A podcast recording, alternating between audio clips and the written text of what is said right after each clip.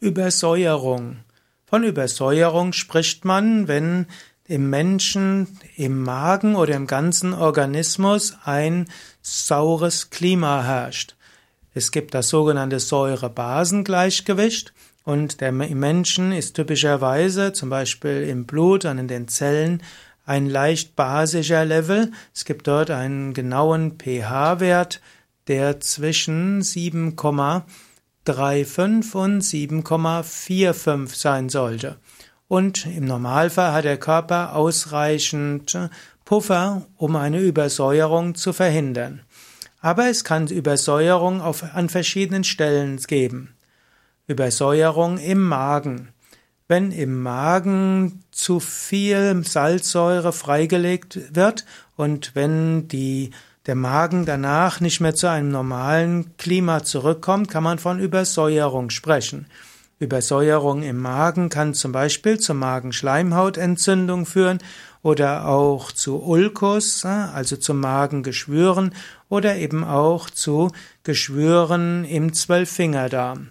Übersäuerung im Magen kann auch dazu führen, dass es einen Reflux gibt, dass man also der, letztlich die Magensäure nach oben abgibt. Das kann zu Mundgeruch führen, kann auch zu Problemen führen in dem Speiseröhre, kann auch letztlich irgendwann zum Speiseröhrenkrebs führen. Deshalb sollte man regelmäßiges Sodbrennen, was eine Folge sein kann von Übersäuerung, nicht dauerhaft äh, zu dauerhaft letztlich beibehalten, sondern sollte etwas tun, dass der Magen nicht übersäuert wird.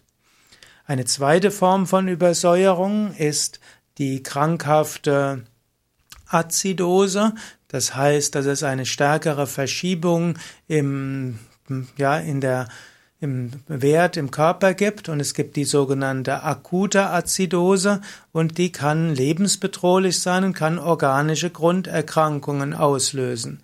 Es kann schwere Nierenfunktionsstörungen geben, es kann Herz-Lungen-Versagen geben, es können chronische Lungenerkrankungen sein oder auch ein entgleister Diabetes. Die können zu akuter Azidose führen oder auch Alkalose. Azidose wäre Übersäuerung und das kann zu einer zu einem Problem führen und dieses Problem kann eben lebensbedrohlich sein. In der Naturheilkunde wird manchmal auch von der chronischen Übersäuerung gesprochen und wird dann gesagt, dass es zu allen möglichen Erkrankungen kommt durch Übersäuerung.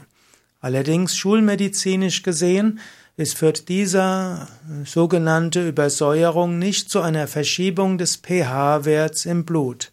Und daher kann man nicht wirklich von einer chronischen Übersäuerung im Sinne von pH-Wert sprechen.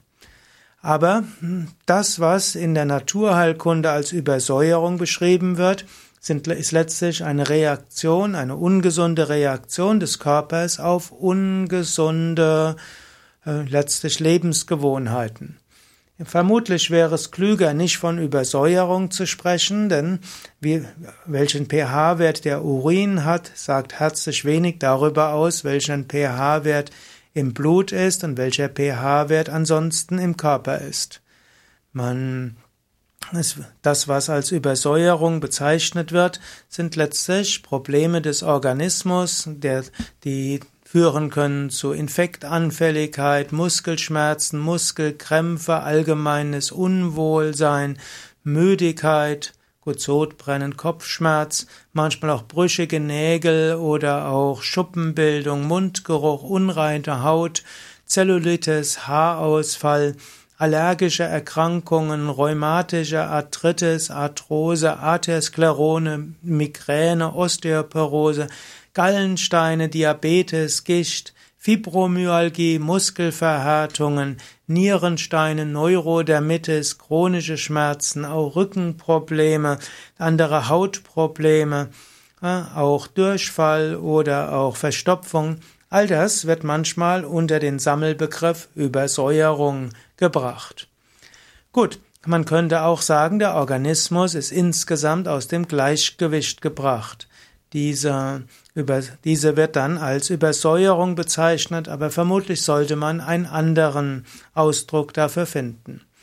Was empfohlen wird in der die Naturheilkunde oder in der Komplementärmedizin, die von Übersäuerung spricht, sind letztlich gesunde Sachen.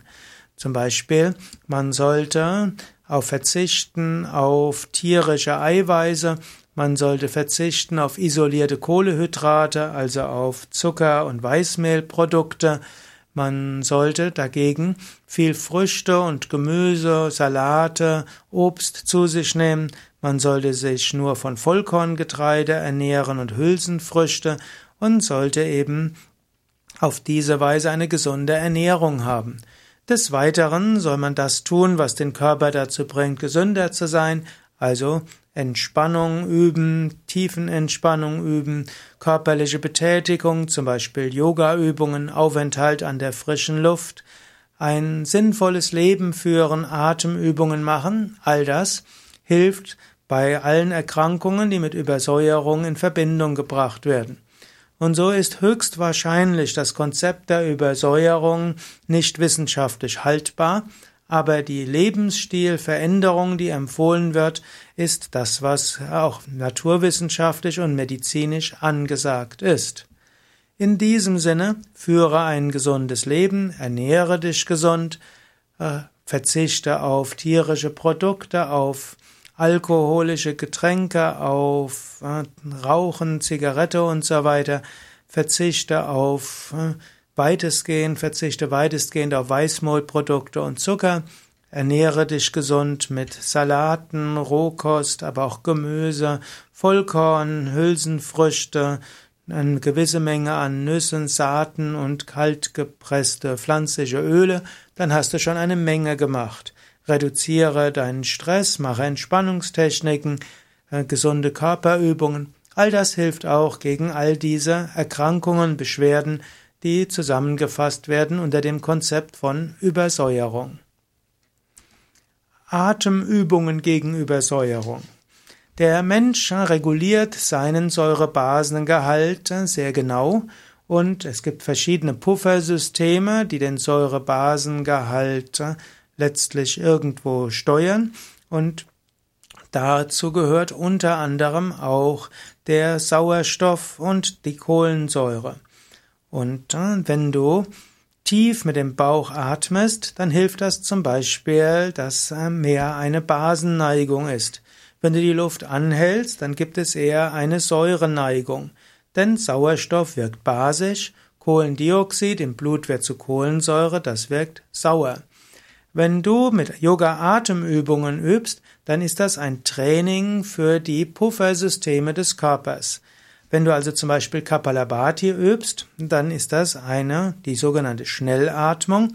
Über Kapalabhati erhöhst du den Sauerstoffgehalt in den Lungen, damit erhöhst du auch den Sauerstoffgehalt im Blut und das erhöht eine gewisse Neigung, das Blut mehr basisch zu machen.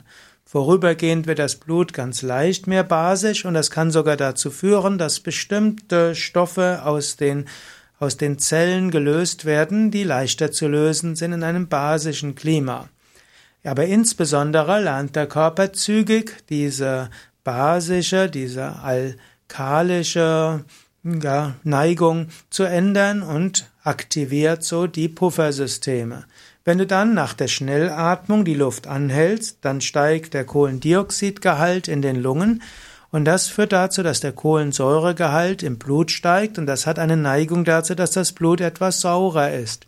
Kurzfristig wird das Blut dann auch etwas saurer und das hilft, dass andere Stoffe aus den Zellen und im Zwischenzellgewebe gelöst werden und ins Blut hineingegeben werden.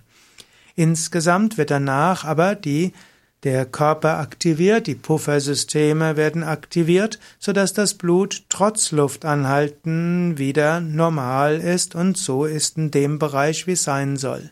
Und so sind Yoga-Atemübungen, die letztlich physiologisch gesehen ein Wechsel sind von Überversorgung mit Sauerstoff und Überversorgung mit Kohlendioxid, letztlich ein wunderbares Training der Säurebasen-Gleichgewichtssysteme des Körpers und eben auch ein Training der Puffersysteme. Und so hilften Yoga-Atemübungen dem Körper hervorragend für seine Homöostasefähigkeit.